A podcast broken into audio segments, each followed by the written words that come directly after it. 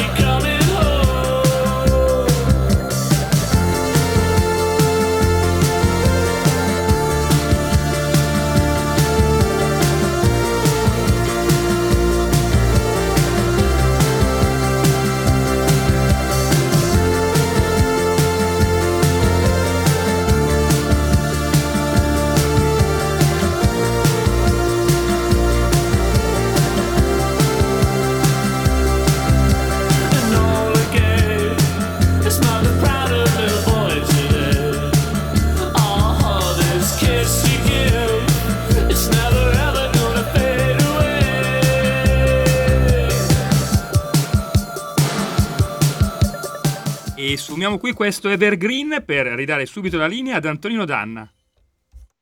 Grazie condottiero, mio condottiero, siete sempre sulle magiche onde di Radio Libertà. Questo è sempre Zoom, il drive time in mezzo ai fatti, Antonino Danna al microfono con voi.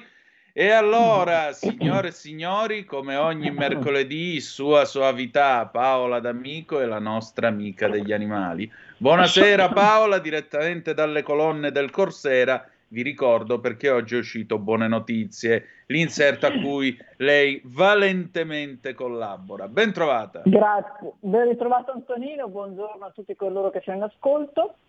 Ha già l'immagine di una foca monaca che dovrebbe esserti arrivata, poi parleremo della seconda immagine che è un altro capitolo molto divertente. E perché di questo animale oggi, così simpatico e rarissimo da osservare, anche per chi lo studia vogliamo parlare oggi.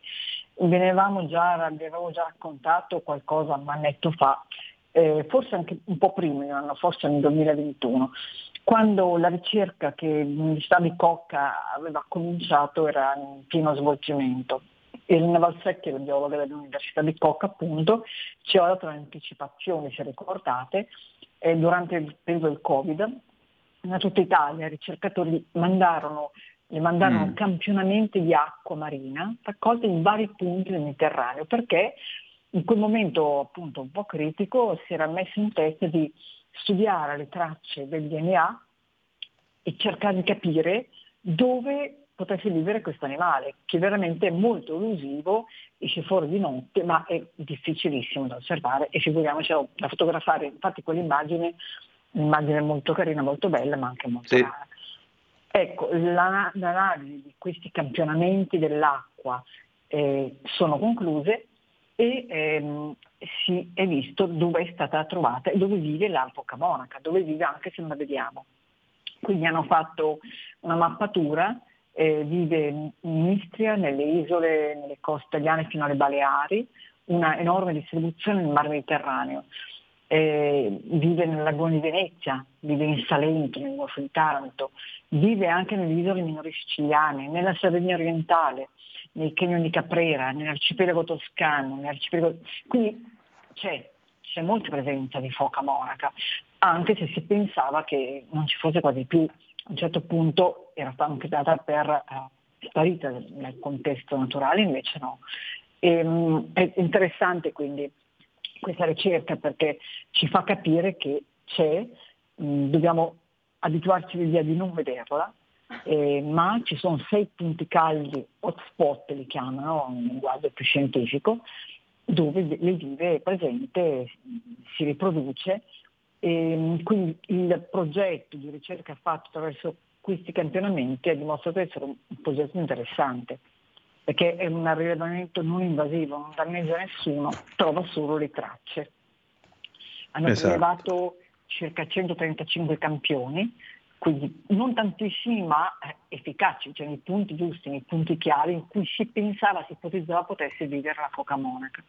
Hanno campionato 120 punti del Mar Mediterraneo, hanno cercato le tracce molecolari di questo pinnipede e quindi diciamo che nonostante da decenni non ci fosse un'osservazione, un rilievo, una fotografia, un'immagine che dicesse, confermasse la sua presenza, in realtà la Foca Monaca c'è, vive, sta bene e si riproduce. Hanno partecipato a questa ricerca anche diverse associazioni di volontari che sono nate in questi anni e che sono impegnate appunto a divulgare la conoscenza di questo animale raro senza facendo capire alle persone che bisogna anche accettare l'idea che un animale c'è, vive, anche se non possiamo vederlo e fotografarlo, non è il tempo dei social media che vanno tanto di moda, con cui si fotografa tutto. Ed è bella questa idea di questo principio del DNA che si usa in criminologia e dell'idea che ognuno di noi dove passa lascia una propria traccia, cioè, non c'è nulla che non sia tracciabile, anche nell'acqua si lasciano tracce della presenza. Certamente. E questa è la prima idea di cui volevo lasciare una traccia oggi con voi stasera. Tu hai qualche domanda su questo? No, io invece io ricordavo infatti di aver letto qualcosa al liceo tanto tempo fa, perché già nell'antichità la Foca Monaca era stata immortalata nei versi della letteratura, tant'è vero che Plinio il Vecchio e i romani in generale la definivano il vecchio di mare, perché pensavano che fosse una forma umana addirittura. Sì, e poi tra l'altro ha questo mantello che un po' ricorda come colore il saio dei monaci, una pelliccia un po' particolare, marrone scuro, grigio, e quindi evocava, chi l'ha vista probabilmente ha avuto un'immagine un po', è rimasta impressa insomma questa figura, esatto. Sì, molto bella. Ma senti, in Italia quindi dove si possono trovare oggi? In Liguria e poi dove? Sì, soprattutto che cosa temono? Ah, bisogna stare molto attenti e soprattutto proteggerla, nel senso fare cultura, informare le persone che esiste, che c'è, che va protetto e probabilmente perché c'è sempre il cretino che va a caccia della cosa strana, abbiamo visto che hanno infilzato dei delfini negli anni passati, quindi il cacciatore di trofei c'è sempre dietro l'angolo, ecco. E perciò quello che va fatto è proprio fare cultura, non pensare che non c'è più o che se per caso qualcuno la incontra pensa che un altro animale c'è, esiste, immaginiamo com'è ma non cerchiamo, lasciamolo in pace e ci sono queste associazioni appunto con cui si può entrare in relazione e che c'è Emanuele Coppola per esempio che è presidente del gruppo Foca Monaca che ha aiutato questi ricercatori a cercare i luoghi giusti per campionarlo e quindi se noi andiamo nel nostro Mediterraneo in questi 6 punti chiave appunto tra l'Istria e l'Algo di Venezia, in Salento, nel Golfo di Taranto, in tutte le isole minori siciliane per chi conosce il sud d'Italia, nella Sardegna orientale nel Canyon di Caprera, nell'arcipelago toscano e alle Baleari, dobbiamo sapere che in queste zone loro ci sono, loro vivono, che se di notte si avvicinano alla costa e emergono perché è più facile per loro, proprio perché fuggono dall'uomo, insomma, sono animali elusivi e non dobbiamo disturbarli quindi, ma anzi se mai si non la presenta, ci si mette in contatto con questa associazione, il gruppo Foca Monaca, che si trova facilmente anche online e si dice abbiamo fatto un'osservazione, però non bisogna cercarle, bisogna tutelarle anche semplicemente sapendo che ci sono, lasciamole in pace. Ecco. È un fatto culturale, proprio loro fanno molto lavoro culturale questa associazione. In Sardegna stanno addirittura realizzando altre piccole associazioni di volontariato, delle immagini in cartapesta di queste foche per dire qui ci sono, qui vivono, non le vediamo ma ci sono insomma. Ma che carattere hanno questi animali? Cioè si fanno avvicinare dall'uomo? No, sono aggressivi? No. Come sono? Perché a guardarla in foto con sto musino tondo sembrerebbe affabile l'animale. Sono molto molto molto belli, molto carini, ma assolutamente loro scappano dall'uomo, sono proprio sono lì olensivi, capite? Quindi attenzione a chi fa pesca marina e quando state viste la sera, insomma tarda sera, la notte, quando escono e si avvicinano anche alle rocce, ma normalmente loro fuggono l'uomo, quindi hanno trovato fossili di Foca Monaca in passato, quindi è un animale che c'è sempre stato, li hanno cercato, certo. E ci sono anche in Australia, ci sono diverse ricerche in Australia e la cosa divertente è appunto che in Sardegna stanno facendo questo progetto proprio di raffigurazione della Foca Monaca, ve la facciamo vedere in cartapesta, la riproduciamo ma non cercatela, ecco. È un animale importante per l'ambiente, è stato visto Paola, ma Pelagos. Nel mentre però adesso noi da una cosa così carina e delicata passiamo a un argomento di diciamo hai visto cosa ti ho girato? Qualcuno sì può appunto vedere, che stiamo mostrando vederlo, tra l'altro lo descriviamo, è praticamente un escremento di lupo che ha mangiato una nutria. L'informazione è fresca, arriva da un mio ex medico curante, che è un medico che lui è anche un cacciatore molto rispettoso però dall'ambiente degli animali e è un grandissimo camminatore. Quando ha poco tempo, perché ancora lavora, passeggia nelle campagne lungo gli argini Po vicino a Cremona, al periferia di Cremona, e quando trova qualcosa di particolare ce lo manda sapendo che poi ne parleremo appunto con voi Radio Libertà. E questo è un escremento fresco che ha trovato nel pomeriggio andando a camminare. Sapete che osservando gli escrementi dei lupi si capisce cosa mangiano.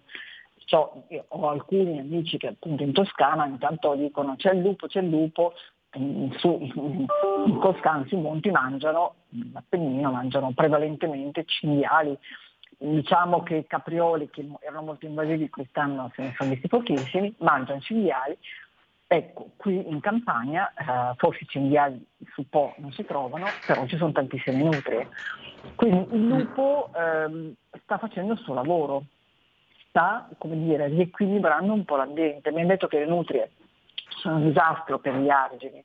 Sapete che sono arrivata a Milano e a Milano c'è un'allerta per il Parco Lambro. Se passeggiate lungo il Parco Lambro troverete molti alberi che sono stati protetti, le cortecce sono protette perché le nutrie, non trovando cibo, probabilmente si sono avvicinate al parco e hanno cominciato a rosicchiare i tronchi degli alberi, le cortecce. Però un albero senza corteccia è un albero che rischia di morire, perché la corteccia è come una nostra pelle. Se la corteccia viene devastata, entrano organismi che non dovrebbero esserci, patogeni, funghi, e quindi l'albero ai giorni non proprio contati, ma quasi. Quindi il Parco Lambro è un problema, le nutrie sono arrivate e bisogna trovare un modo di creare un equilibrio tra questi animali e il verde, l'ambiente che è prezioso, anche il verde è prezioso. Ho fatto una passeggiata molto interessante a vedere, perché alberi di cui si è isolato il tronco per cercare di proteggerli, però non hanno evitato che ne fossero mangiucchiati altri. Quindi nelle campagne si arriva al lupo e si mangia, come si vede da questi escrementi, la nutria.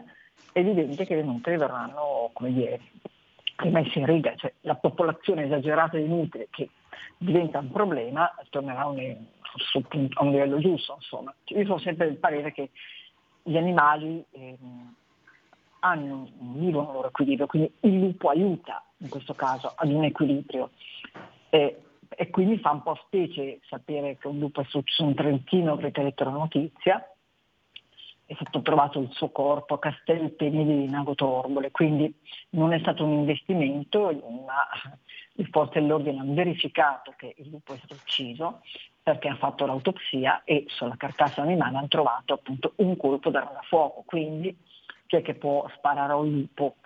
Diciamo un bracconiere. Sì, ma poi non è stagione di caccia. La caccia oggi è il 22 febbraio, ormai dovrebbe essere chiusa, che io sappia. Esatto.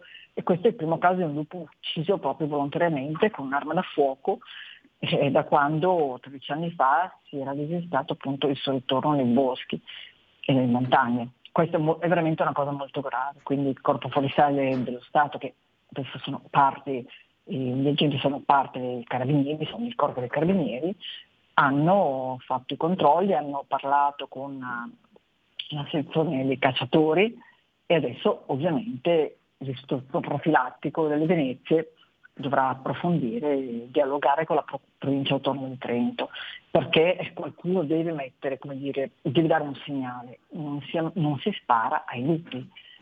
Sì, appunto. E comunque nessuno si può organizzare giustiziere del bosco. Però questo è un bruttissimo segnale. In realtà, se si va a sommare, diciamo, il numero da inizio anni di lupi non trovati morti in questo modo, però uccisi in qualche modo, sono già 14 e sono tanti, sono veramente tanti. Quindi è un bruttissimo segnale questo che ci sta arrivando, non è fatto una cosa certamente positiva, ecco.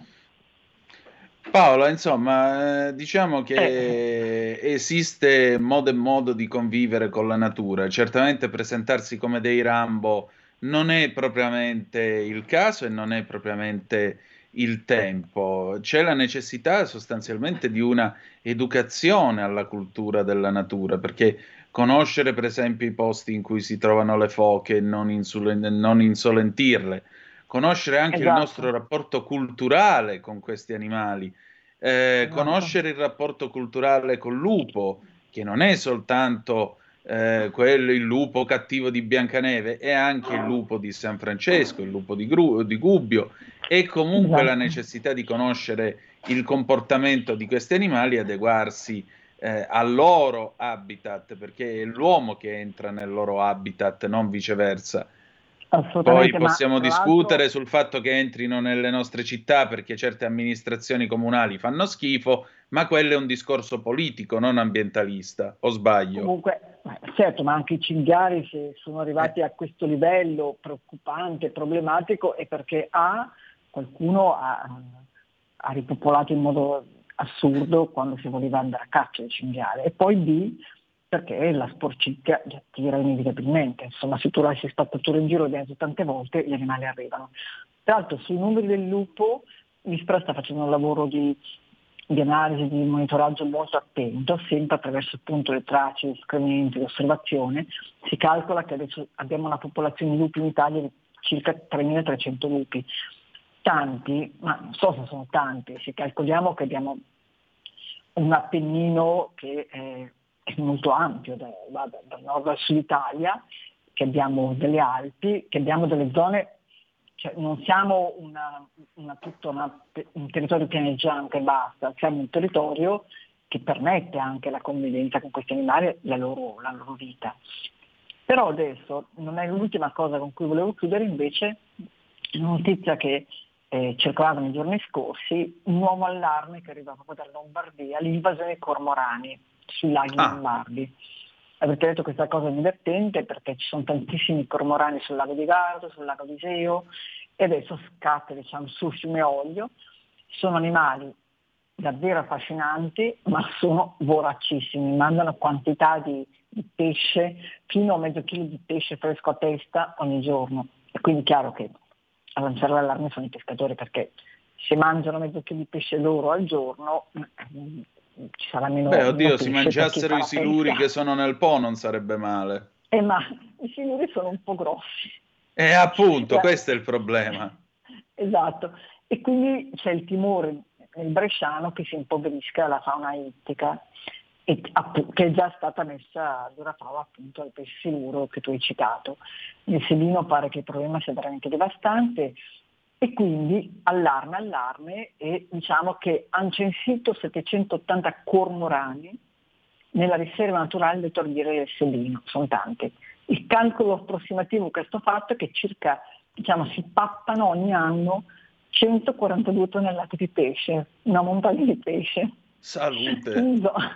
In zone dove la pesca non è permessa, quindi loro mangiano. E d'altra parte probabilmente ci sono arrivati così numerosi, arrivano al nord perché c'è un problema di cambiamento climatico anche per loro. Vanno dove c'è più pesce, dove c'è meno inquinamento. Ecco, Paola, una chiamata per noi, la prendiamo. Sì. Pronto, chi è là? Certo. Ciao, sono Mauro di Reggio. Riguardo ai lupi posso tranquillamente confermarti, perché ormai sono 5-6 anni che i lupi da noi sono a livello della Via Emilia, tra Reggio Emilia e Parma, precisamente nella frazione di Cella, Cadè e Villa Gaida, che distano non più di 3 o 4 chilometri dalla prima periferia, perché hanno seguito tutti quelli che sono stati gli spostamenti degli caprioli e cinghiali, che sono scesi sempre di più dall'Appennino. Io l'Appennino l'ho frequentato esattamente da quando ho 67 anni, ho cominciato a 20 anni a salire in Appennino, perché andavo a pescare trote autoctone e non ne ho mai portata a casa una, perché pescavo a spinning con l'amo senza ardiglione. Ti posso dire che ho visto anni fa una coppia di aquile, di cui uno è stato ucciso, e i lupi io li ho sentiti dormendo a una notte al rifugio Battisti, che è a 1740 metri alla Malite, sotto il Monte Prado, che erano al Passone i primi lupi che venivano dalla Toscana, dove c'è il parco dell'Orecchiella.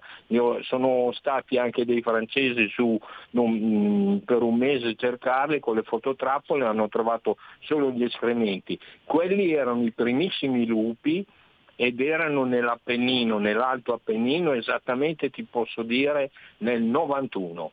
Poi sono arrivati giù e hanno mangiato dei cani, hanno assalito dei vitelli che erano fuori a Villa Cella, sulla Via Emilia.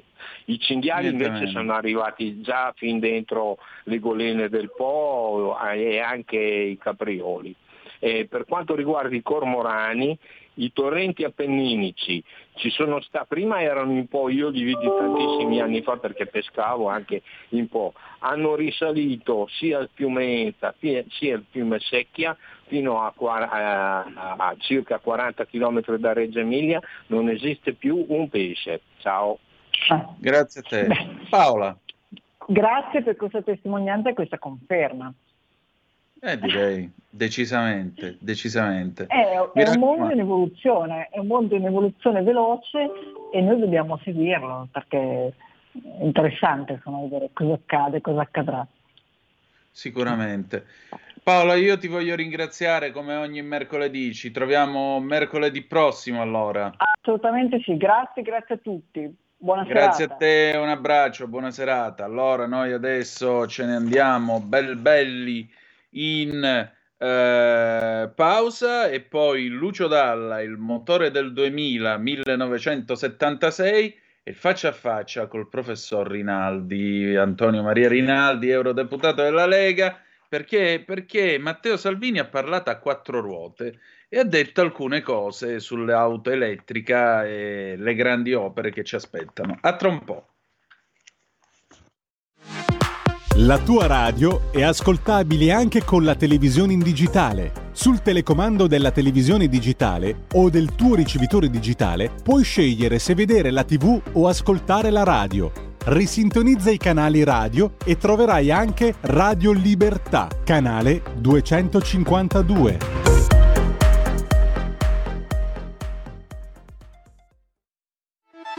Stai ascoltando Radio Libertà, la tua voce libera, senza filtri né censure, la tua radio.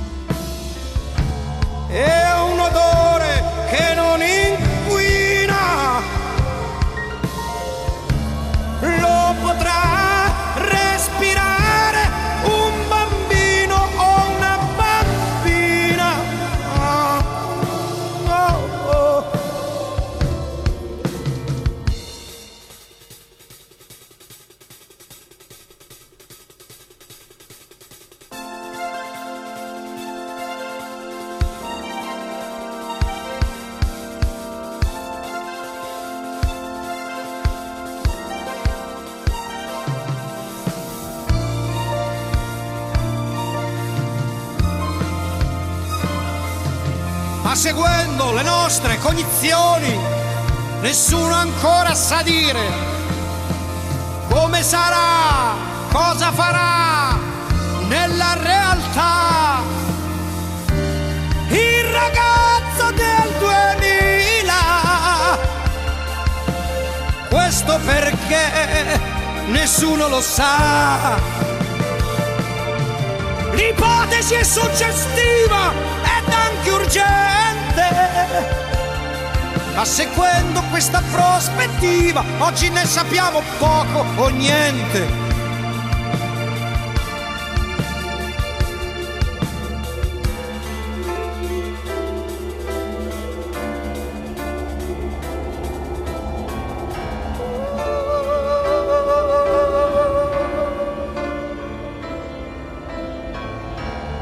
Noi sappiamo tutto del motore, questo lucente motore del futuro, ma non riusciamo a disegnare il cuore di quel giovane uomo del futuro. Non sappiamo niente del ragazzo fermo sull'uscio ad aspettare, dentro a quel vento del 2000, non lo sappiamo ancora immaginare.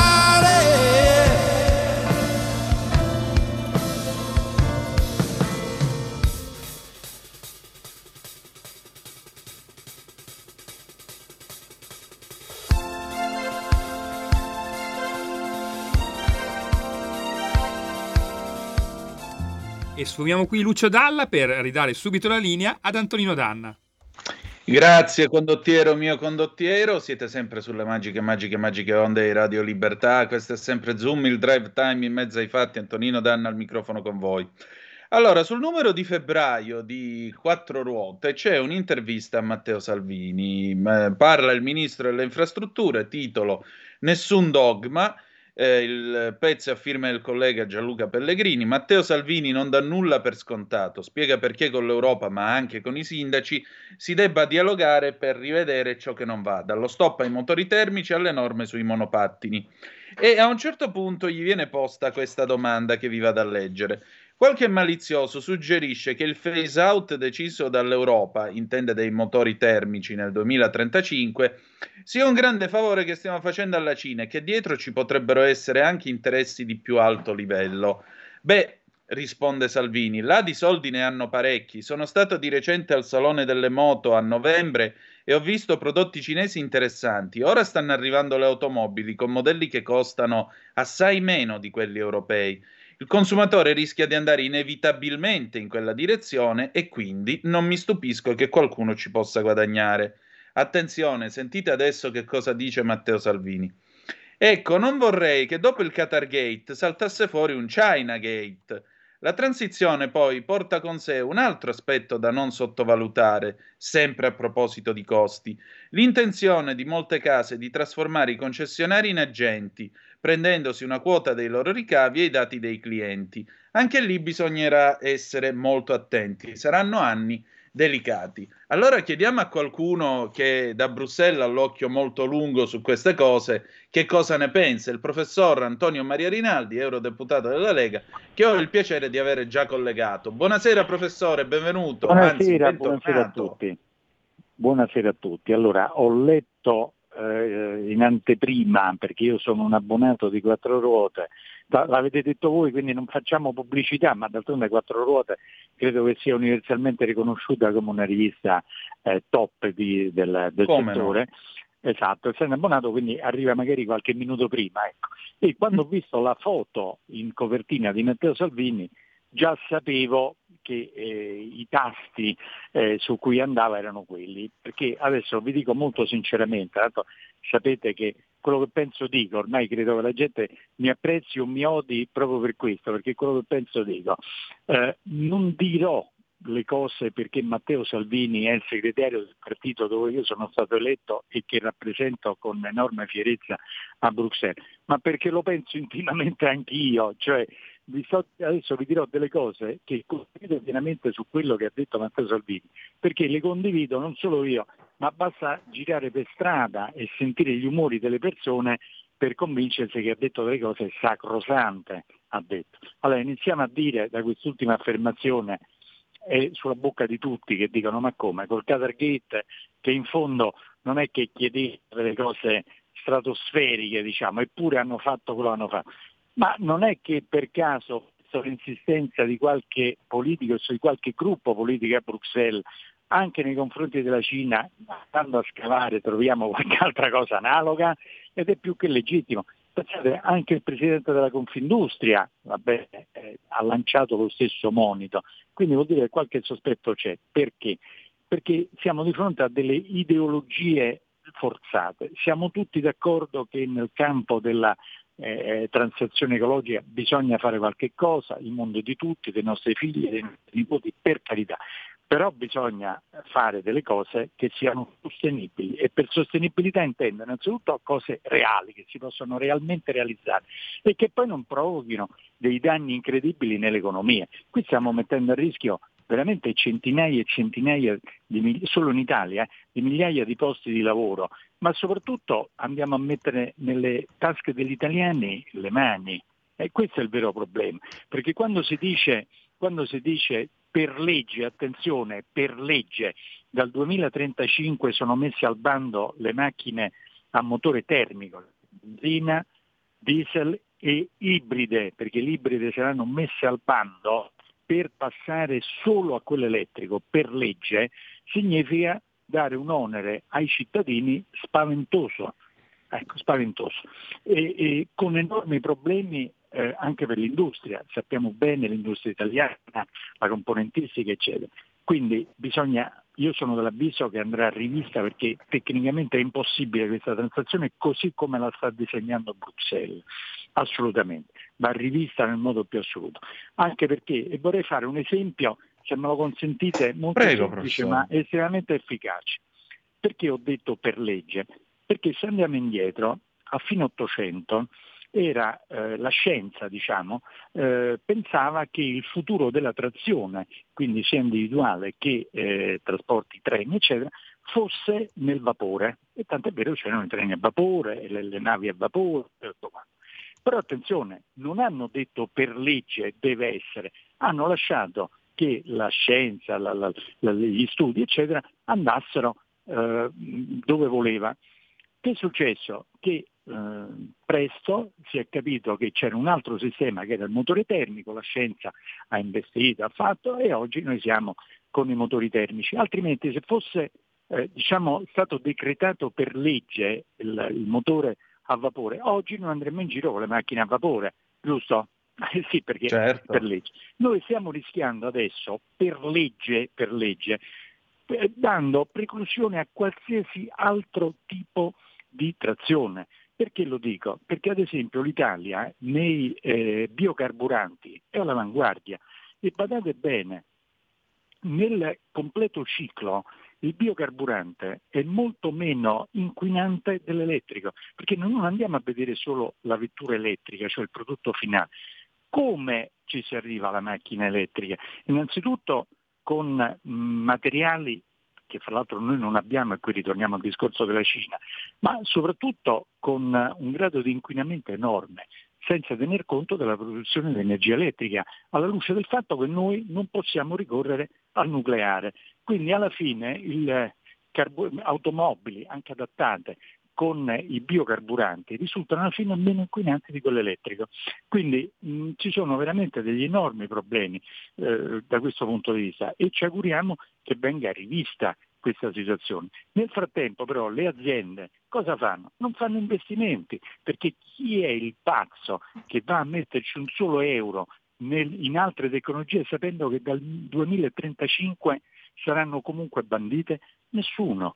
Quindi ci troviamo in una situazione, in uno stallo terribile, e noi invece abbiamo l'intenzione di far rivedere completamente. D'altronde la stessa Commissione fa dei discorsi stranissimi del genere, ma vediamo nel 26, come vediamo nel 26? Ma l'industria ha bisogno di certezze, non è che tu oggi dici così, poi nel 2026 rivediamo la situazione. Tu lo devi dire da oggi, da adesso, da questo momento. Ci sono in ballo veramente solo in Italia, non in Europa, solo in Italia più di 200.000 persone nel campo dell'automotive in ballo. Ma stiamo scherzando?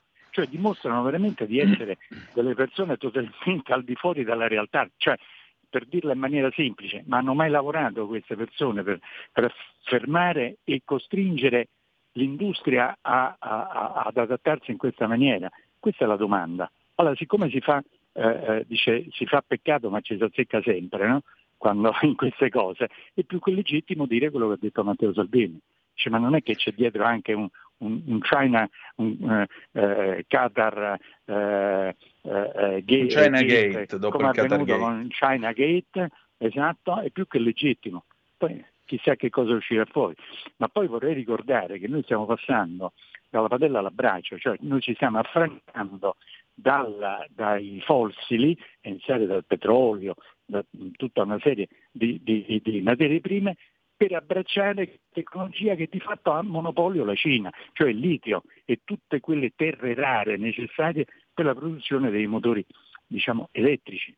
Questo è il vero derrame. Addirittura la Cina, avendo conquistato mercati anche africani di rame, sapete bene che i motori elettrici sono composti, il nucleo centrale di rame, ci mette nelle condizioni di essere dipendenti da quel mercato. E questo è importante, tant'è vero che io stesso, insieme ad altri europarlamentari della Lega, abbiamo presentato proprio la scorsa settimana un'interrogazione alla Commissione nel chiedere, ma l'avete fatto uno studio preventivo per verificare quale dipendenza l'Europa avrà da mercati extra Unione Europea e in particolare di quelli cinesi, perché noi ci consegniamo mani e piedi a loro. E quindi sono dei problemi molto, voglio vedere che cosa risponderanno, perché lo studio non l'hanno fatto ed è folle fare una cosa di questo genere.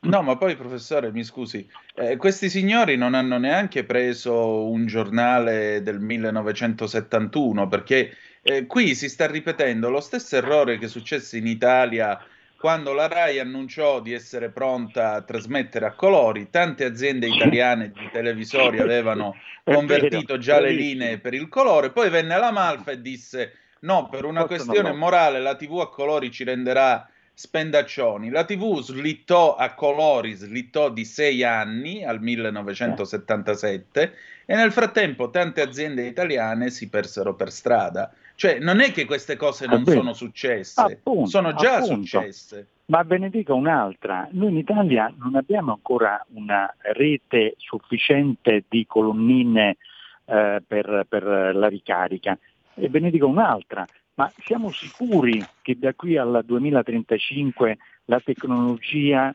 non sia in grado di proporre forme alternative alle colonnine? Vi faccio un esempio. I primi telefonini, ma ancora adesso, gran parte si ricaricano con la spina, no?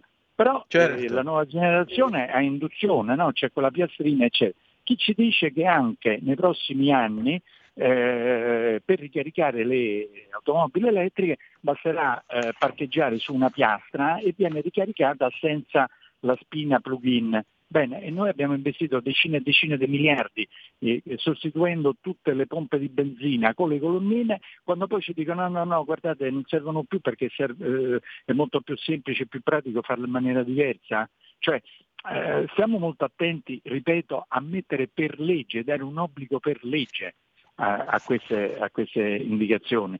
Poi da tener conto una cosa, che se anche nel 2035 c'è una sostituzione delle macchine termiche in elettrico, non è che noi risolviamo il problema dell'inquinamento, della produzione di CO2, attenzione, perché l'Europa, intesa come Unione Europea dei 27 paesi, sono, fra virgolette, responsabili del 7,5% di tutte le emissioni di CO2 della Terra. Quindi è inutile che io dentro la mia stanza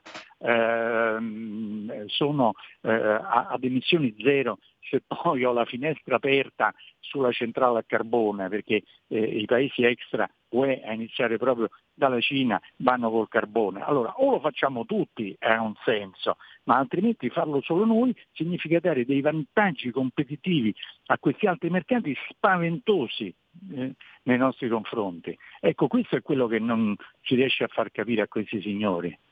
Esatto. C'è un altro aspetto che aleggia nell'intervista di Matteo Salvini a Quattro Ruote, professore, ed è quell'aspetto che negli anni 70-80 portò al blocco delle costruzioni autostradali, per esempio la legge Bucalossi del 75, quando si fermarono tutte le costruzioni autostradali perché si disse che stavamo cementificando il paese e così via. Ecco, a questo punto arriva Matteo Salvini e resta sbigottito perché francamente dice fra le opere commissariate ci sono pure la Grosseto Fano, la Statale 106 in Calabria, la Vigevano Malpensa, la Tirreno Brennero che va a insistere anche sulla Cremona Mantova. Insomma è un puzzle complesso da affrontare anche con l'ANAS per capire da dove si può partire. Intanto posso assicurare che la Gronda di Genova si farà. Poi dice anche che il ponte sullo stretto si fa, costa di più non farlo che farlo. E in particolare dice, conto che entro 2 anni si possa posare la prima pietra. Ecco, quando è che ci metteremo in testa il concetto che le infrastrutture servono? Non sono cemento in Italia, buttato così nelle campagne tanto per buttarlo. Assolutamente. Allora, in Italia purtroppo sappiamo che è il campione del mondo nelle opere incompiute, no? Che è vero che sulla carta ci sono moltissimi progetti, anche addirittura con finanziamenti già programmati, fra l'altro, quindi non è una questione di soldi, diciamo, di finanziamento, perché ci sono.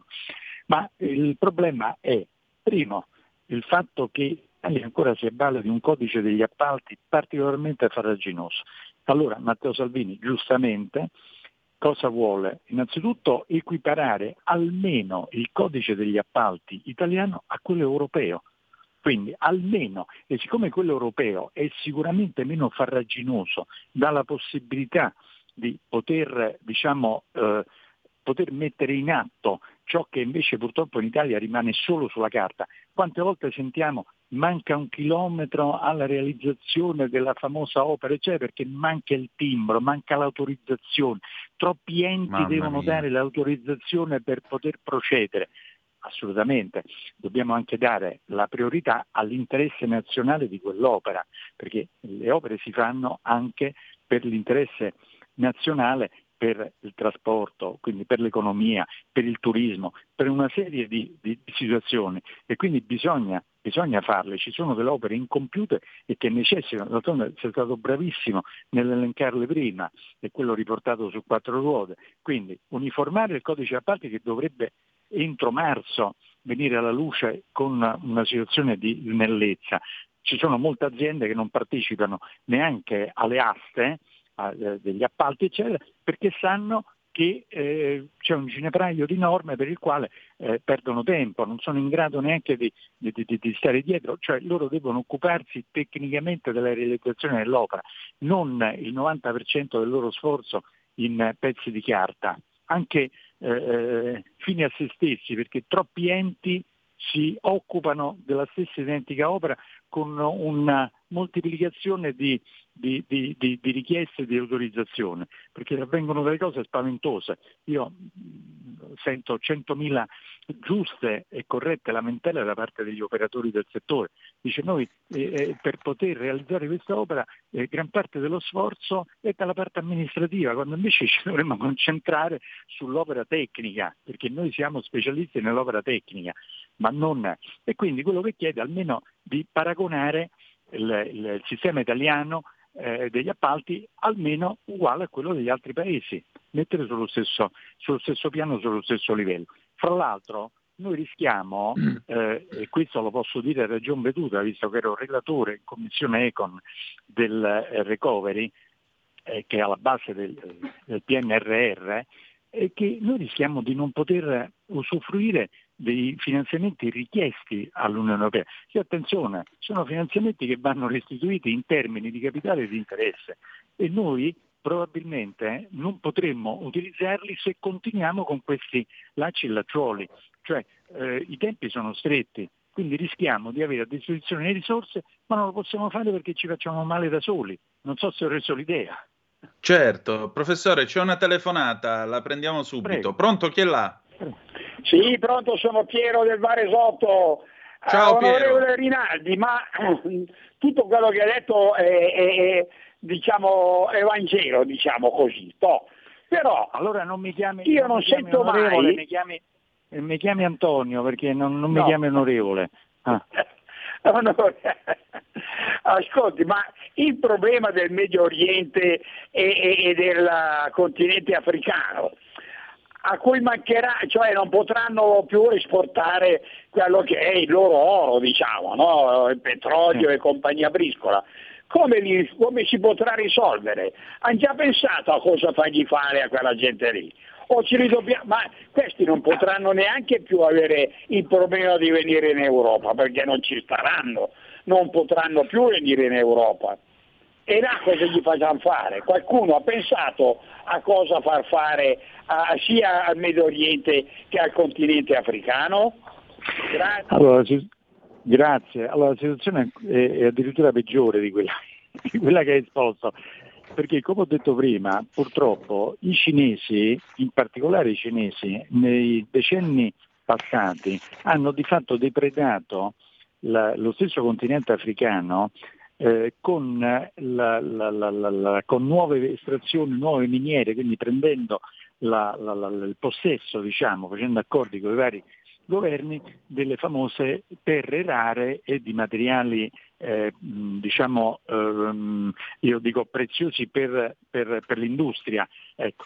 E come ad esempio il litio, il rame, e purtroppo ci sono riusciti. Quindi se loro sostituiranno il petrolio, e anche qui c'è da fare un distinguo, perché vede, è vero che noi utilizzeremo meno i paesi africani per il petrolio, perché ne dovremo molto di meno, ma i cinesi continueranno a utilizzarlo, utilizzano il carbone, figuriamoci un po', e quindi loro si troveranno nella condizione di venderci a più alto prezzo queste materie diciamo rare, ecco, che saranno sempre più rare e a caro prezzo, e di contro riusciranno a comprare il petrolio a prezzi ancora più bassi sempre da quei paesi, quindi gli va sempre bene, non so se sono stato chiaro, è tutto programmato perfettamente, quindi noi pagheremo di più i prodotti estratti in Africa sotto dirigidia dei cinesi, e i cinesi si avvantaggeranno perché compreranno il petrolio a prezzi più bassi perché non ci sarà la nostra domanda. Questi sono i problemi, però mi sembra che a Bruxelles queste cose così elementari neanche le tengono conto. Ecco, quello no, Bruxelles soprattutto sottovaluta l'Africa e non capisce invece che con l'Africa dovrà sempre averci a che fare.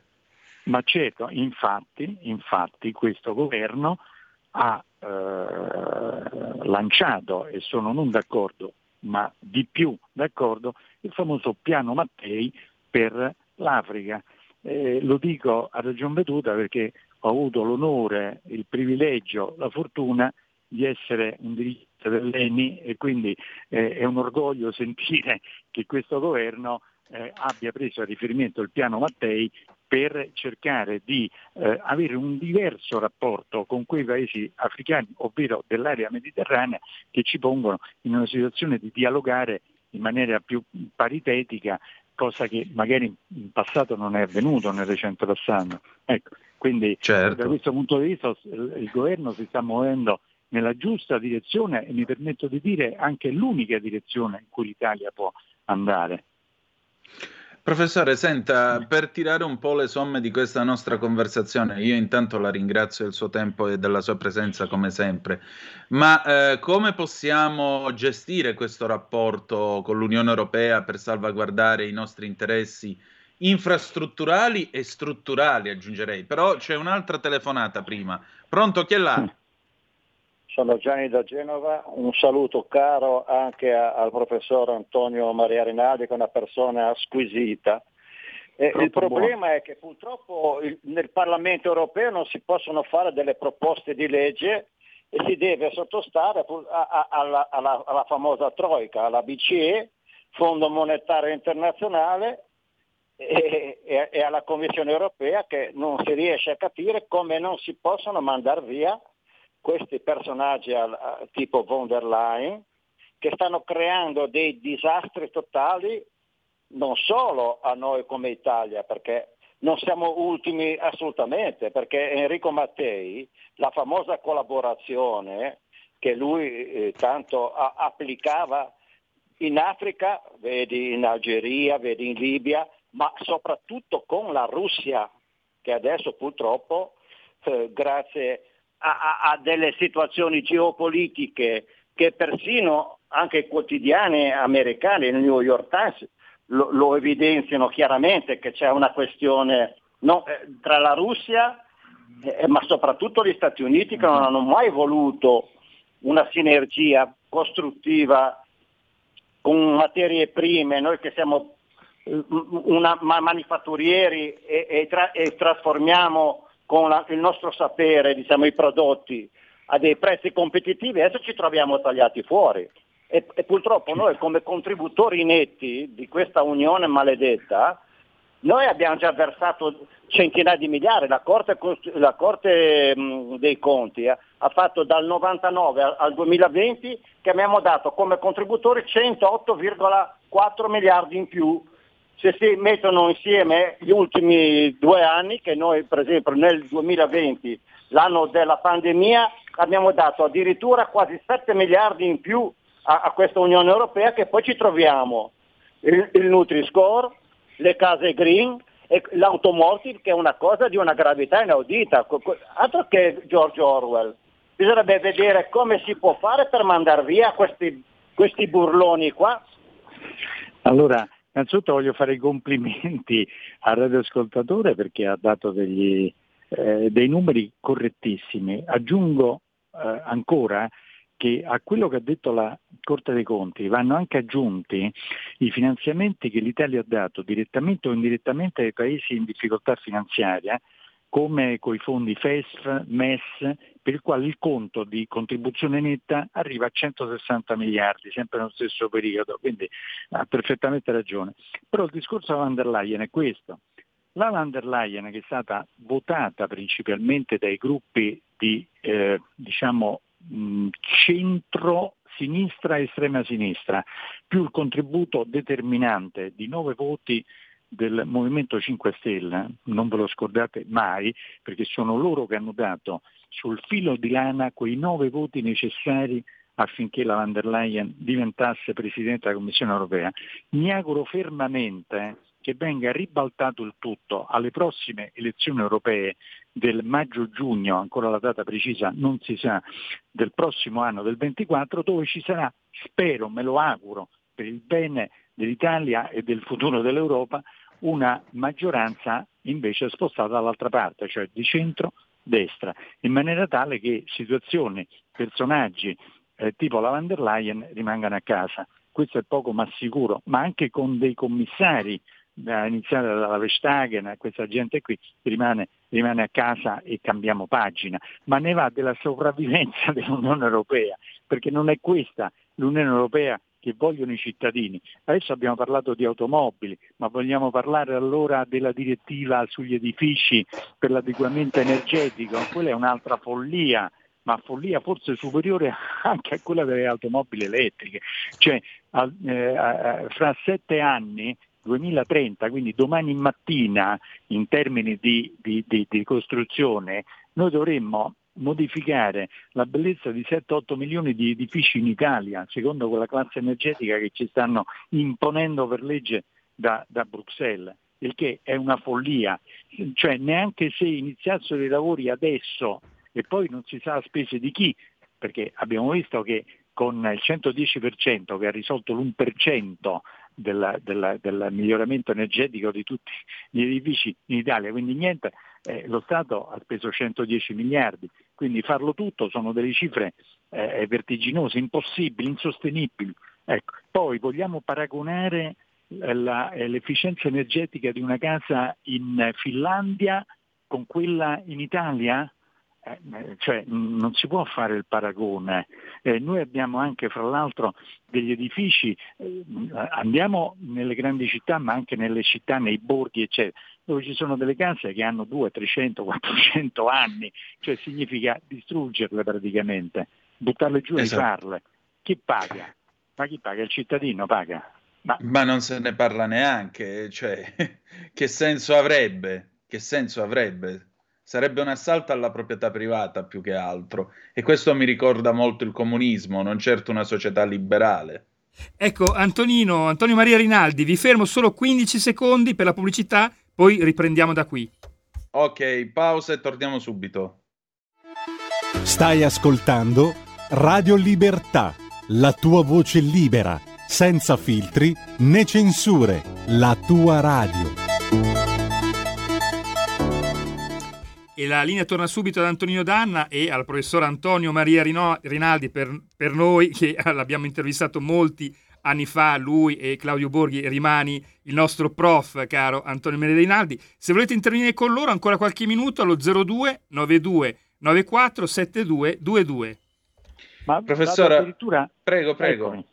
No, vado anche oltre nel dire, se ci fosse il mago Merlino, il famoso mago Merlino con la bacchettina magica, da questo momento tutte le macchine sono elettriche e in Europa, e tutti gli edifici hanno la classe energetica ottimale, così come prevede la Commissione Europea, con la bacchetta magica, a livello di inquinamento mondiale cambierebbe ben poco, perché è sempre il 7,5% di tutto l'inquinamento a livello mondiale. Quindi otterremo solo quello di dare un vantaggio spaventoso ad altre economie, iniziare India, Cina, che non fanno assolutamente nulla, zero, anzi li favoriamo perché li mettiamo nelle condizioni di poter vendere, perché utilizzano il carbone e il petrolio, a dei prezzi ancora inferiori rispetto a quelli che possiamo noi proporre. Quindi pensate un po', è un suicidio proprio non si è mai sentito nella storia economica un suicidio di questa portata. Ecco, professore, allora speriamo di svegliarci presto da questo orrendo incubo che è la cosa più importante, nel mentre continuiamo a vigilare. Allora, un'ultima noi telefonata, poi non abusiamo più del suo tempo. Pronto? Ma è solo che un piacere. Pronto? Sì. Antonino, mi senti? Sì, perfettamente. Walter, sei tu? Beh, certo, bravo Antonino, così mi piace, quando riconosci l'avversario.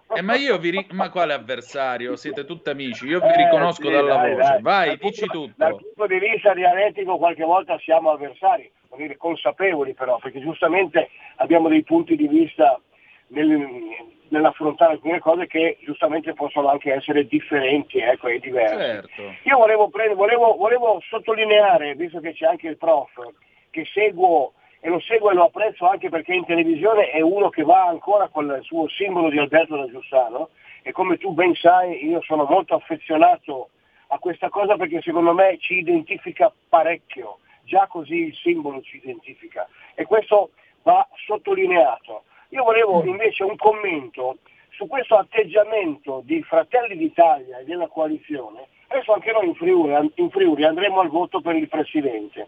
Fedriga è un buon presidente, è stato apprezzato, Salvini eccetera. Però adesso la fotografia che accosta l'elezione del presidente del Friuli Venezia Giulia, Fedriga, è accostata alla signora Meloni.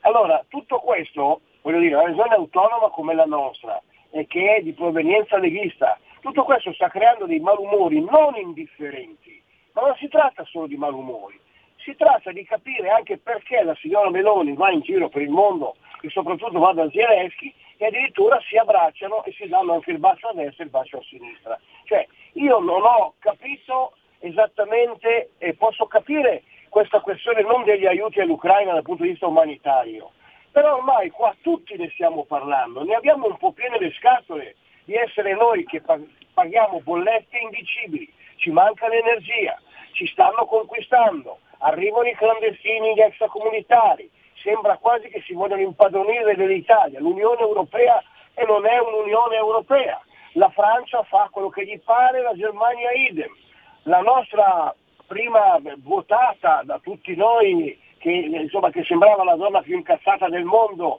patriotta e non patriota, va in giro e si mette ad abbracciare personaggi tipo Zelensky, sul quale ci sarebbero molte cose da dire. Insomma, credo che stiamo vivendo tutti un momento di grande contraddizione, E tutto questo, a parte che va a discapito della Lega e della sua lunga storia, ma sta andando a discapito dell'Italia. Aspetto i vostri commenti e vi ringrazio di avermi fatto partecipare. Saluti, professore. Professore, grazie. Prego. Allora, premesso che la Lega è attualmente il partito più anziano di tutto il Parlamento. Pensate, la Lega è il partito con la storia più lunga degli attuali rappresentati nel Parlamento italiano. Forse molti lo sanno, ma penso che anche altri magari non lo sapevano. Allora, io sono notoriamente l'ultima ruota del carro, anzi mi piace essere l'ultima ruota del carro, quindi io risponderò in questa maniera. Io darò il mio piccolissimo contributo, ma lo faccio con enorme slancio, enorme partecipazione. Come ho fatto d'altronde per le regionali qui nel Lazio, andrò in Friuli e darò tutto il supporto sul palco a Fedriga, abbracciandolo come se, perché lo è, della Lega. Ribadirò questo, io posso fare questo, ripeto, sono l'ultima ruota del carro, ma andrò con molto piacere e ribadirò al popolo che Federica sta lì per la Lega. Poi è chiaro che facciamo parte di una coalizione, per fortuna facciamo parte di una coalizione, e naturalmente sarà appoggiato da tutti gli altri amici della coalizione. Io farò questo, ripeto, è quello che mi sento di dire, già lo sapevo, ma mi fa piacere ribadirlo per radio. Quindi l'importante è vincere, e vedrete che cercherò di metterglielo sul palco, allora, Alberto da Giussano, va bene? Certamente. Professore, allora, intanto qui è arrivato un WhatsApp di un nostro ascoltatore, Alessandro da Bologna, che pubblica un selfie con lei. Saluto il professor Rinaldi che è persona di una gentilezza squisita. Saluti Alessandro da Bologna. Quindi ecco qua ricambio, che proiettiamo anche la fotografia. Ricambio. Bene. Ricambio. Professore, allora io la ringrazio molto del suo intervento e la ringrazio del suo tempo, al piacere di ritrovarci. Esattamente il contrario, sono io che ringrazio voi che mi date modo di poter parlare in maniera esaustiva, cosa che purtroppo, come sapete, quando vado in televisione scatta sempre la pubblicità sul più bello, invece voi mi date questa soddisfazione di poter finire il discorso e quindi vi sono eternamente grato. Beh, professore, questa è la radio, abbiamo tutto il tempo, se no non faremmo la radio, ci mancherebbe. Lo so e vi ringrazio e vi sosterrò sempre, ci mancherebbe. Grazie. Spero di risentirvi al più presto. Con molto piacere. Speriamo che a Bruxelles succeda qualche cosa perché siamo alla follia più totale. E la gente inizia, dopo tutto quello che è successo, fra pandemia, guerra, bollette, eccetera, non ne può veramente più. Quindi vogliamo avere delle risposte positive, non ulteriori deep cut che ci fanno, diciamo, un po' girare, perché francamente abbiamo bisogno di altre cose in questo momento, abbiamo bisogno veramente di rimboccarci le maniche e di ripartire con il lavoro, quello deve essere l'imperativo numero uno e queste purtroppo direttive che arrivano da Bruxelles vanno in un'altra direzione, ma poi vedrete, il tempo è galantuomo, vedrete che le cose cambieranno anche su. Molto bene, grazie ancora. Grazie, un saluto a tutti gli amici che hanno avuto la pazienza di ascoltarmi. Grazie. E buona serata, buonasera. Altrettanto, grazie.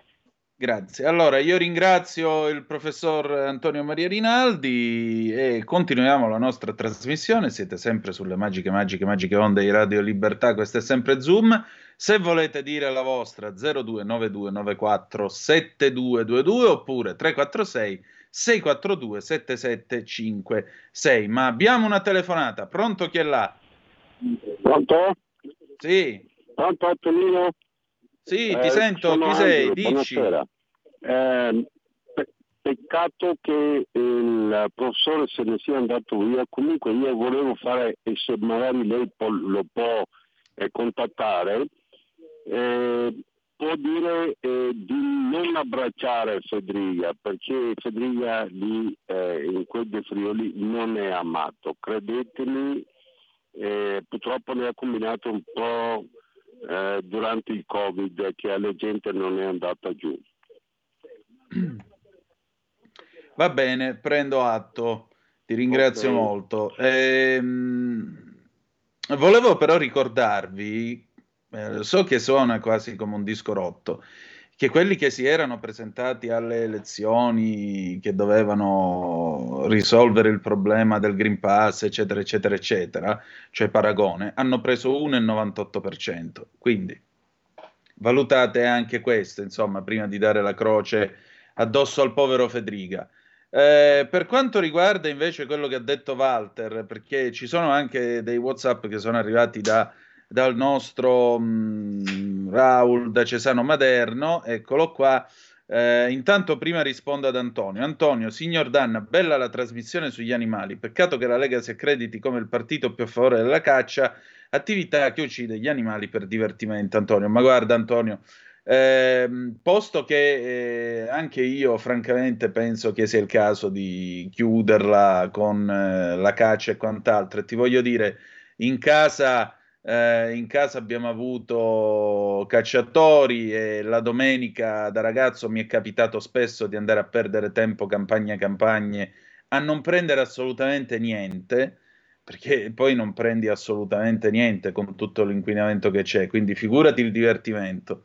Detto ciò, io credo che si possa tranquillamente abolire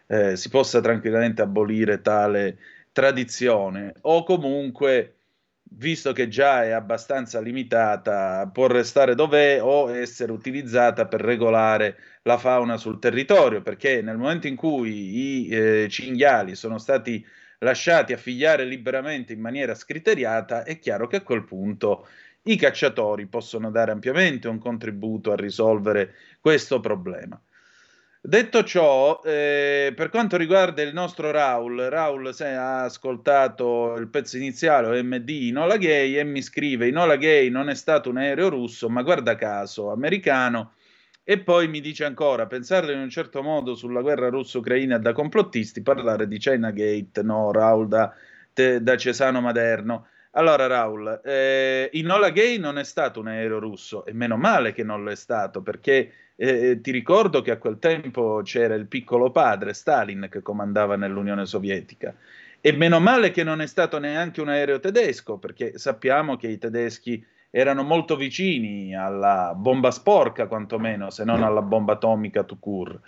Meno male che è stato un aereo americano, perché, torno a ripetere, 2.500.000 morti, o comunque 2,5 milioni di uomini, era più o meno l'impegno che l'America avrebbe dovuto sostenere per invadere completamente il Giappone e concludere la guerra. La guerra sarebbe durata fino all'anno 1950, anche perché il Giappone, fino all'ultimo, il governo dittatoriale giapponese, che in fondo era rappresentato dalla figura dell'imperatore,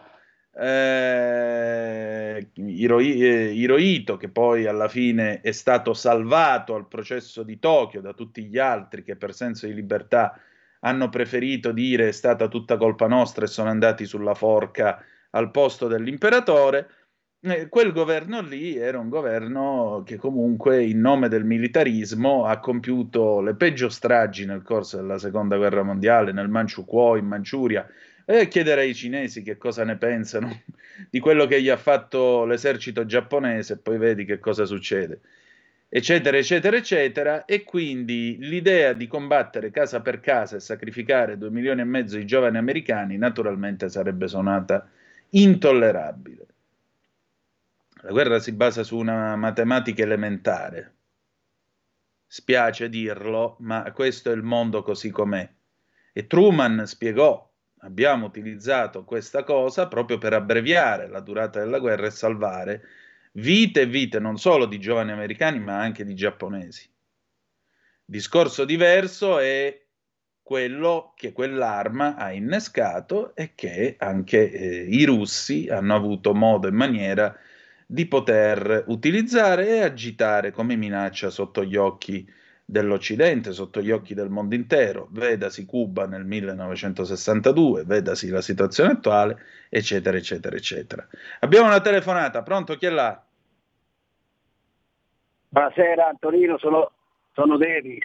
Ciao Davis, che passa? Certo che quella là della sottosegretaria dei trasporti lì che ha sbagliato la misura dei treni per la regione del Cantabrico, veramente da barzelletta. Certo. Un po' come quando ci comprammo i carri armati Patton e scoprimmo che non passavano nelle gallerie italiane. Dici? Tutto il mondo è paese. Sì, ma noi l'abbiamo fatto 60 anni fa, però, loro adesso. Dici un po'. Ma te l'ho detto l'altro giorno, qua arrivano anche 10 anni dopo, ma arrivano. Perciò... niente. No, stavo sentendo il professor Rinaldi, mitico veramente, idolo assoluto ogni volta che lo sento, tra lui e Capezzone veramente bisognerebbe veramente fargli una statua, anche a te Antonino, che sei veramente è un piacere ascoltarvi per tutte le cose. I 200 euro sono sotto il lavandino in bagno, vai tranquillo. Sì. Niente. Questa follia dell'auto elettrica spero che veramente non vada in porto, perché io mi sono fermato a pensare, vabbè, qui a Malaga fortunatamente noi abbiamo il calorifero in casa, perciò quella cosa gli edifici, però qua a Malaga è una città, soprattutto nella zona nelle zone residenziali con tanti condomini anche vecchi costruiti ancora in dittatura, e non hanno, nessuno hanno i garage posti auto, ci sono centinaia e centinaia di auto parcheggiate fuori, di gente operaia, che gente che, come dicono qua, classe travacadora. Ragazzi, ma voi pensate che fra 13 anni questi qua, veramente, ma anche fra 20, quando già ormai se l'auto elettrica va in porto, ma questi signori qua dove caricano le macchine? per andare a lavorare il giorno dopo. Ma dove le carico? Voi pensate che ogni parcheggio ha la sua colonnina e poi dovrai pagare? Perché i garage non ce l'hanno, ma anche a Milano, in città grandi, Milano, Torino, Roma, ci sono tanti condomini che nessuno ha per ogni condominio un garage, per ogni appartamento, giusto? Giusto? Sì, ma poi guarda, oltre a questo, siccome in Italia ancora non sono comunque così diffuse queste auto, capita spesso e volentieri che tu trovi la colonnina, lo spazio dedicato all'automobile, alla ricarica dell'auto elettrica occupata dal furbo di turno, che sono praticamente l'evoluzione, secondo la transizione ecologica, di quegli stronzi, perché solo così si possono definire, che parcheggiano nei posti dedicati ai disabili. Ecco, io penso che chi parcheggia in un posto dedicato a un diversamente abile senza averne il diritto sia uno stronzo, e quelli che naturalmente fanno queste cose adesso al lato dei disabili hanno trovato anche la ricarica elettrica, che per carità naturalmente non si possono mettere le due cose sullo stesso piano, però sono sempre queste furbatelle all'italiana, no? L'italiano furbo che trova sempre la soluzione, come nelle barzellette, no? Sì, ma anche qui ci sono, guardate che è uguale, non è solo l'Italia, però veramente speriamo che questa cosa, come ha detto il professor Rinaldi, vediamo l'anno prossimo si vota e questa cosa la cambieranno, ma radicalmente, non ci sarà un obbligo, perché se no io penso di comprarmi un'auto, tanto mi mancherà un anno per la pensione, penso nel 2020 e nel 2023, perciò nel 2000 quando è tra 10-12 anni. Quindi, guarda, io ti dico questo, io continuerò a bruciare benzina in maniera imperterrita. Esatto, ma anch'io.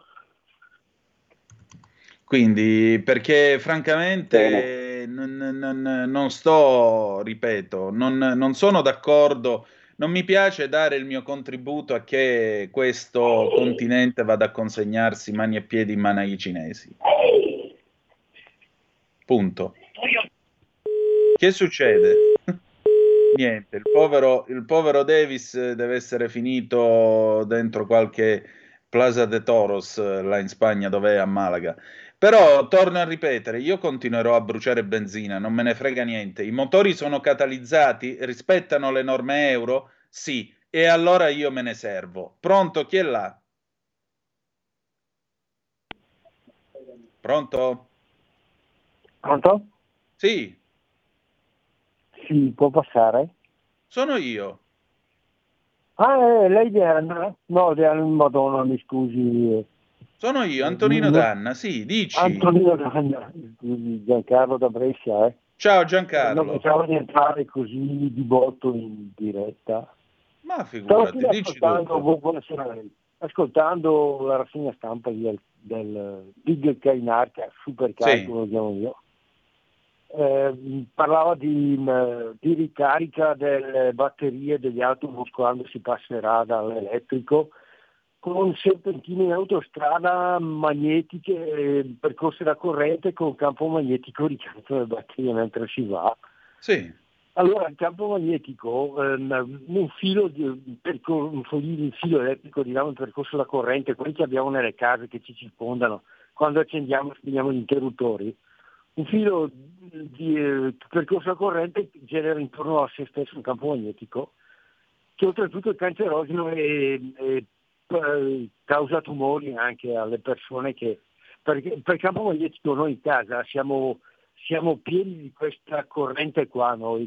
Se lei tocca la zona di un oscilloscopio vede la bella forma d'onda sinusoidale della corrente che per campo magnetico, a causa dei cavi che abbiamo in circolo, abbiamo addosso noi e causano, ci sono case in Germania che vengono ecologiche, che alla sera spengono un interruttore specifico, tolgono la corrente e i cavi nella camera da letto per andare a dormire, proprio per quel motivo lì. Vabbè, buonasera Antonino. Grazie. Allora, è vero, noi in realtà ancora non sappiamo bene l'effetto dei campi magnetici sulla salute, sul corpo umano, che è anche tutto il dibattito che c'è stato in questi anni, per esempio sui telefonini, sul fatto che li si tenga così vicini al cervello e quindi è preferibile utilizzare gli auricolari. Io lo so che ora vi farò ridere, però ecco qua, io uso questo. La cornetta, signore e signori, né più né meno, è un auricolare che ha la forma della cornetta, vediamo se si vede, non so, no, non si vede, comunque io, eccolo qua, questo auricolare a forma di cornetta che mi permette di telefonare esattamente come con un telefono fisso, proprio per evitare problemi di questo genere. È vero, non è vero, effettivamente c'è da porsi delle domande, anche perché uno degli strumenti, uno dei mezzi di trasporto che probabilmente nel corso di questo secolo si affermeranno in Europa, in Giappone già lo stanno costruendo, è il maglev, il treno a lievitazione magnetica che è in grado di correre anche a 600 km all'ora, ma per farlo sfrutta un enorme campo magnetico, quindi anche questo è tema di dibattito. Vedremo, insomma, noi siamo qua, la scienza ci dovrà dare per forza delle risposte prima o poi, almeno io spero e credo. Allora, 029294 7222 se volete dire la vostra. È stata una bella conversazione questa col professor Rinaldi, devo dire la verità. 346 642 7756 invece se volete intervenire attraverso il WhatsApp o la zappa della radio, che dir voglia, sì. E abbiamo commentato, vi dicevo, questa intervista di Matteo Salvini al mensile Quattro Ruote, non stiamo facendo semplicemente rassegna stampa, quindi è giusto citare, altrimenti non sapremmo nemmeno dove abbia parlato il povero Matteo Salvini, quindi è giusto dirlo, ci mancherebbe. Matteo Salvini ha parlato appunto con Quattro Ruote, che come sapete è la più importante rivista di automobilismo che c'è in questo paese, e in particolare si è espresso sul tema dell'auto elettrica, della transizione, delle grandi infrastrutture che mancano a questo paese e che grazie ai no questo, no quello, no tutto quanto ci siamo ritrovati a non avere, cominciando dalla Gronda di Genova e il ponte sullo stretto. La Gronda di Genova, progetto peraltro che sarebbe un vero e proprio toccasana per il traffico ingarbugliato e incasinato del capoluogo ligure, perché io non so se vi sia capitato, ma spesso e volentieri io ho attraversato il nodo di Genova. Se ci passi alle 5 del mattino di domenica è un discorso, se ci passi più tardi durante tutto il resto della settimana significa code e basta e nient'altro, pur di andare dalla A10 a prendere la A12 per andare giù verso la Toscana. Tra l'altro si parla anche di chiusura della dorsale tirrenica, il progetto per terminare la A12 autostrada azzurra, che dir voglia, sì, tra Rosignano Solvè, Cecina e Civitavecchia, per cui anche qui, anzi no, siccome noi siamo politically correct, diciamo civitanziana, perché Civitavecchia è un'offesa. E a proposito di questa intervista di Matteo Salvini, vi voglio leggere una dichiarazione che ha rilasciato Annalisa Tardino, che come sapete è una collega del professor Rinaldi. Però prima prendiamo questa telefonata. Pronto? Chi è là? Pronto? Niente, era timido. Allora, che cosa ha detto Annalisa Tardino, componente peraltro della Commissione Trasporti al Parlamento Europeo, quindi sa quello che sta dicendo. C'è chi preferisce criticare e chi, come il ministro Salvini, lavora per ottenere risultati concreti. Prima di riproporre le solite ricette del no, inviterei Lega Ambiente a meglio informarsi e adeguarsi alla realtà politica e legislativa in tema di trasporti e infrastrutture. Definire il ponte sullo stretto un'inutile opera rincorsa dal ministro Salvini, oltre a essere ingeneroso, prova ancora una volta la prevalenza dell'ideologia sulle reali necessità dei cittadini. Vorrei ricordare al presidente di Lega Ambiente, intervenuto a margine della presentazione del nuovo rapporto Pendolaria 2023, che il ponte non avrà solo la funzione di collegare Messina e Reggio Calabria, ma è parte di un disegno di sviluppo più complesso, anche in ottica continentale, necessario per chiudere un corridoio infrastrutturale europeo di fondamentale importanza, capace di dare prospettive concrete ai nostri giovani, alle aziende, al territorio tutto. Forse a qualcuno dà fastidio che dopo anni di promesse e chiacchiere da parte della solita politica, grazie al ministro Matteo Salvini si sia passati ai fatti, accelerando in sinergia col nostro lavoro a Bruxelles il lavoro di creazione e modernizzazione su diversi cantieri e sul ponte, che coinvolgerà anche l'alta velocità su linea ferrata e su strada nell'intera isola, per dare vita non ad una cattedrale nel deserto, ma a un'opera strategica per tutto il paese. A proposito di anniversari e di... perché tra l'altro nei prossimi giorni vi preannuncio che avremo con noi il professor Cavanna, l'eroe dell'idrossiclorochina, parleremo del futuro della, come si dice, del futuro della sanità locale in Lombardia e non solo. Giulio Cesare, ti ho appena caricato una foto, se la puoi proiettare. Vi do questa notizia che ci arriva dall'amica Consuelo Locati, l'avvocato Consuelo Locati, che come sapete è legale dell'Associazione Sereni e Sempre Uniti, che si occupa di dare giustizia alle vittime di Bergamo del Covid-19. Ecco, vi comunico che il 18 marzo, in occasione della Giornata Nazionale in Memoria delle Vittime, Sereni e Sempre Uniti, terrà un evento alle ore 18 presso la biblioteca comunale Il Filandone di Martinengo e naturalmente sarà un evento commemorativo per le vittime del Covid-19. Vi ripeto, a Martinengo, in provincia di Bergamo, alla biblioteca comunale Il Filandone, sabato 18 marzo 2023, ore 18, l'evento commemorativo per le vittime da Covid-19 si intitola La memoria e la vita. Adesso noi ce ne andiamo in pausa. Antonino, abbiamo una chiamata, però non vedo la foto che mi ha inviato su WhatsApp. Te l'avevo mandata nella chat di Skype. Aspetta che te la giro subito su WhatsApp. Intanto prendiamo la chiamata. Pronto, chi è là? Buonasera, avevo chiamato prima, non credevo che ero in diretta. Prego. Volevo telefonare a questa radio perché il nome la dice lunga praticamente.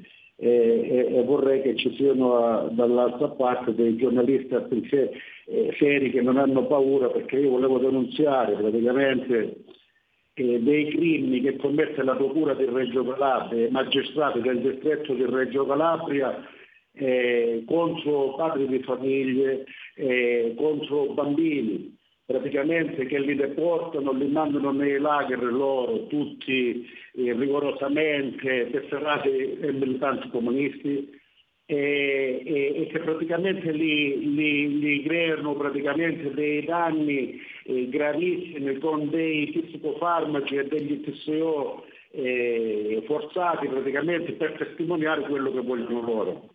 Io mi chiamo Leonardo Imbalzano, sono maggiorenne, sono disponibile, mi assumo tutte le responsabilità di quello che dico. Ci sono numerose denunzie che il Ture pregiudicato Bombardieri Giovanni di Ugost, mafia comunista, le occulta, le nasconde. Allora, naturalmente queste sono cose che dice lei, però oltre a fare questa telefonata della quale lei si assume tutte le responsabilità, perché tra l'altro lei fa anche nomi di magistrati e parla di mafia comunista, francamente io la invito a tenere dei toni un po' più tranquilli, e peraltro mi dissocio dalle sue dichiarazioni. Le vorrei dire un'altra cosa, lei può sempre rivolgersi ad altri magistrati in questo paese e fare eventuali denunce nel caso in cui ritenesse di non trovare rispetto dei suoi diritti e così via. Però la libertà non vuol dire telefonare, fare nomi a di persone che peraltro non possono in questo momento replicare nell'ambito di un corretto dibattito, quale dovrebbe essere, e ripeto, utilizzare degli epiteti per i quali lei si assume le sue responsabilità e dai fatti che lei ha appena elencato, io mi dissocio pubblicamente. Grazie, andiamo, e naturalmente si dissocia anche questa radio, perché un conto è avere delle prove, avere dei documenti e venire e dire delle cose, e un altro è chiamare, fare dei nomi, se io non so lei chi è, non so quali sono le prove che adduce, per cui mi perdoni, ma queste sono cose dalle quali noi ci dissociamo. Grazie. Allora, noi adesso andiamo in pausa, dopodiché abbiamo il Banco del Mutuo Soccorso, Grande Joe, 1985, a tra poco. Stai ascoltando Radio Libertà, la tua voce libera, senza filtri né censure, la tua radio.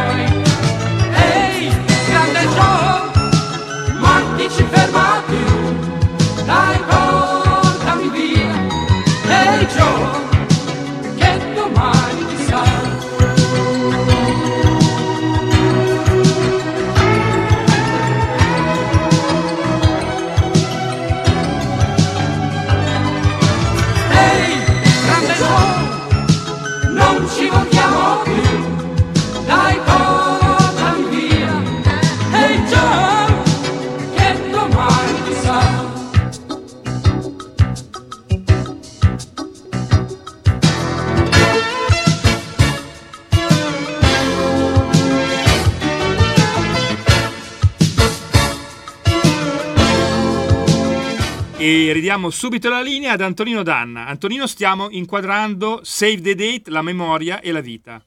Sì, ecco appunto, vi ricordo l'iniziativa di Sereni e Sempre Uniti che si terrà in provincia di Bergamo, precisamente a Martinengo, Biblioteca Comunale Il Filandone, 18 marzo 2023, ore 18, evento commemorativo appunto per le vittime del Covid-19. Grazie Giulio Cesare, possiamo tornare in diretta, siete sempre sulle magiche onde di Radio Libertà, questo è Zoom, il drive time in mezzo ai fatti, Antonino Danna al microfono con voi e naturalmente noi proseguiamo la nostra trasmissione 0292947222 se volete dire ancora la vostra, oppure 346-642-7756 se volete intervenire attraverso il WhatsApp o la zappa che dir voglia, sì, perché naturalmente ognuno di voi ha il diritto di dire la sua nei limiti del codice penale, ci mancherebbe. Allora, nel frattempo vi dico che questa sera c'è stata un po' di guerra elettronica nel nostro paese. Bene sì, dovete sapere che questa sera il collettivo filorusso No Name 057 che sono degli hacker, hanno attaccato una serie di aziende e istituzioni del nostro paese. Precisamente l'attacco è il DDoS, cioè Denial of Service, si cerca di caricare tutta una serie di collegamenti su un server in modo tale che il sito poi salti. L'attacco è partito nella giornata di ieri in occasione della visita della premier Giorgia Meloni a Kiev, dice l'ANSA, l'Italia fornirà all'Ucraina il 6° pacchetto di assistenza militare, scrivono sui propri canali citando la conferenza stampa e la Presidente del Consiglio, aggiungendo: continueremo il nostro affascinante viaggio attraverso l'Italia russofoba. L'attacco riguarda diversi siti, il collettivo cita quello del Ministero degli Esteri e dell'Interno, dei Carabinieri, della Banca Biper, del gruppo A2A, del Ministero della Difesa. Quest'ultimo sarebbe stato attaccato ieri. Fonti investigative italiane confermano l'attacco, anche se sottolineano i sistemi di difesa delle aziende e delle istituzioni sono riusciti a mitigare le conseguenze dell'azione, al punto che la maggior parte dei siti è comunque raggiungibile. Tra i domini presi di mira ci sarebbero anche quelli del portale per la carta d'identità, del Ministero delle Politiche Agricole e del gruppo della TIM, come ha raccontato nel suo lume Brigate Russe la nostra Marta Ottaviani. Questo fa parte della cosiddetta guerra ibrida che viene portata avanti dal Cremlino con gli hacker governativi. Allora, sveglia padani, abbiate il coraggio di urlare la verità nelle vostre interviste sulla Russia di chi ha voluto e scatenato questa guerra civile in Ucraina. Sì, c'è un invasore e un invaso. L'invasore mi pare che sono quelli con la Z che parlano il russo. Quelli che si difendono sono quelli di Kiev. Poi ancora, vediamo un po', una cosa è sicura, siamo più vicini a un conflitto qui in Europa per colpa dei guerrafondai americani ed europei. Gianni da Brescia. Affidati alla pace di Mosca, vedrai che sarà pace eterna. E allora, adesso noi andiamo avanti, a questo punto sono le 19:40, abbiamo ancora poco più di 5 minuti, quindi direi che possiamo fare una bella cosuzza, e la bella cosuzza che facciamo altro non è che cose dell'altro mondo. Cose dell'altro mondo, la rassegna stampa estera di Zoom. Oh, andiamo a vedere, attiviamo un attimo la condivisione schermo, andiamo a vedere questa sera che cosa batte la prima pagina della venerabile veneranda BBC, eccola qui, Ale. Si vede Giulio Cesare, vediamo un attimo se... Sì? Perfetto. E allora, Biden incontra gli alleati in prima fila dopo l'apparizione di Putin al comizio che si è tenuto stamattina a Mosca. I membri della NATO pare che faranno pressione sugli Stati Uniti per rafforzare la propria presenza militare nell'Europa dell'Est. Le dichiarazioni di neutralità della Cina in merito alla guerra in Ucraina vanno a scemare, dal momento che sapete che c'è questo inviato cinese che sta visitando Mosca. E infatti la BBC scrive, Stephen McDonnell scrive per la BBC che diciamo così, Vladimir Putin ama stare a un tavolo molto lungo, sono famose le immagini dei suoi incontri con il leader russo a un capo del tavolo e la persona che sta parlando così lontana che ti meravigli come i due riescano ad ascoltarsi l'un l'altro. Non è stato così quando ha incontrato il principale esponente della politica estera cinese, Wang Yi. Loro si trovavano seduti alla distanza di una stretta di mano su un tavolo di forma ovale che era in mezzo a loro. Sembra che questa vicinanza sia stata raggiunta, diciamo così, mettendo i posti a un tavolo che era già stato utilizzato, con la delegazione cinese direttamente nel mezzo anziché ai margini del tavolo, ma l'effetto è stato lo stesso. Quando è stato reso pubblico questo filmato è sembrato essere una mossa deliberatamente simbolica per dimostrare che Putin si ritenesse abbastanza sicuro da essere così vicino fisicamente al rappresentante di un paese così importante e amico. Naturalmente non è sempre stato così. Decenni fa la rete di Pechino di rifugi atomici sotterranei era stata disegnata per proteggere i cittadini della capitale cinese da una guerra nucleare contro l'Unione Sovietica. Invece l'amministrazione di Xi Jinping adesso vede la Russia come il nemico numero 1 dell'influenza americana, una nazione che, come la Corea del Nord, può essere considerato un paria internazionale, ma che serve per un utile scopo geopolitico. Il governo cinese non è sembrato così imbarazzato quando il presidente Putin è tornato a casa, è tornato in Russia dopo aver seguito le Olimpiadi invernali di Pechino, avendo proclamato una nuova relazione no limits con la Cina e nel giro di poche settimane dopo aver lanciato l'invasione dell'Ucraina. Molti hanno chiesto se Xi fosse stato avvisato della guerra imminente quando sedeva vicino alla sua controparte russa, che molto probabilmente avrebbe, che al tempo probabilmente considerava ben poco. La Cina sta camminando su un sentiero molto delicato nei suoi rapporti con la Russia in tema di Ucraina. Xi, scrive ancora la BBC, Xi potrebbe ritenere di essere quello che sta sostanzialmente indirizzando diciamo, gli eventi, ma alcuni credono invece che questo sentiero si stia sbriciolando, perché è sempre più difficile mantenere come veritiera la dichiarazione di Pechino che si trovi in una posizione di neutralità per quanto riguarda la guerra nell'Ucraina. Wang Yi, appunto l'inviato cinese, esce da questi incontri dicendo che la Cina e la Russia sono insieme nella promozione di pace e stabilità. In altre parti del mondo sembrerebbe ridicolo utilizzare delle espressioni come pace e stabilità in un viaggio in Russia, almeno un anno prima del primo anniversario dell'invasione russa dell'Ucraina. Pechino lo sa e comunque ha deciso lo stesso di spingersi in questo campo, sapendo pienamente che diciamo così, verrà danneggiata nella reputazione, perché ha ritenuto che sia molto più importante offrire un appoggio morale significativo a Vladimir Putin in questo momento.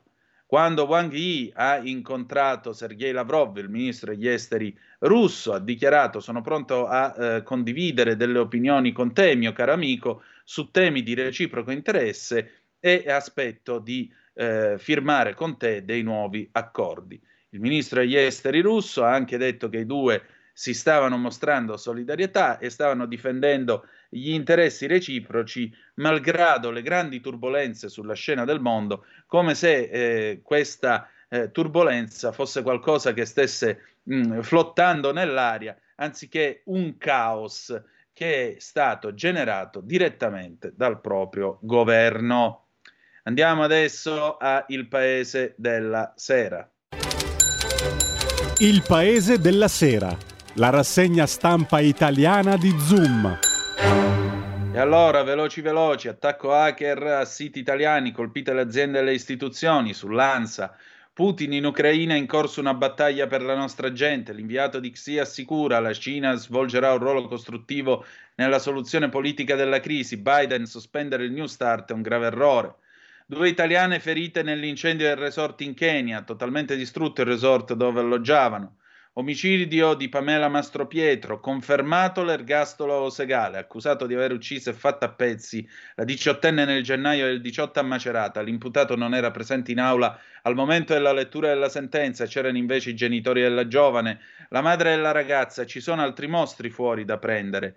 Il fair play di Adosini a Bodi, esempio di lealtà, la spadista azzurra in Francia vince dopo un errore arbitrale, decide di tornare in pedana e perde. Lodi dal ministro, i complimenti di Vezzali, brava lo sport, insegna la vita. L'atleta, ho solo fatto quello che la scherma mi ha insegnato.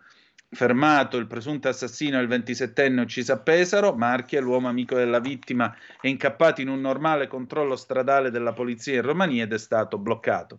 Infine, insegnante accoltellata a morte da un alunno in Francia, alunno 16enne con problemi psichici, è stato arrestato dalla polizia. Chiudiamo con qui Parlamento, Elena Maccanti, un question time al Ministro delle Infrastrutture e Trasporti, nonché Vice Premier Matteo Salvini. La canzone finale poi con cui ci salutiamo è Pino Daniele, Qualcosa arriverà, del 1988, al film Le vie del Signore sono finite, di Massimo Troisi, in questi giorni avrebbe compiuto 70 anni. Permettete un abbraccio a Lino Banfi, che oggi ha perso sua moglie, malata di Alzheimer, abbraccio lui come abbraccio tutti voi che avete un parente che sta combattendo con questa atroce malattia che cancella quello che noi siamo, la memoria, e quindi a maggior ragione un abbraccio di tutto cuore a Lino Banfi e a tutti voi. Grazie per essere stati con noi, appuntamento domani sera 18.05 trattabili, sempre sulle nostre magiche onde, e ricordate che the best is yet to come, malgrado tutto, il meglio deve ancora venire. Vi ha parlato Antonino Danna, buonasera. Qui Parlamento.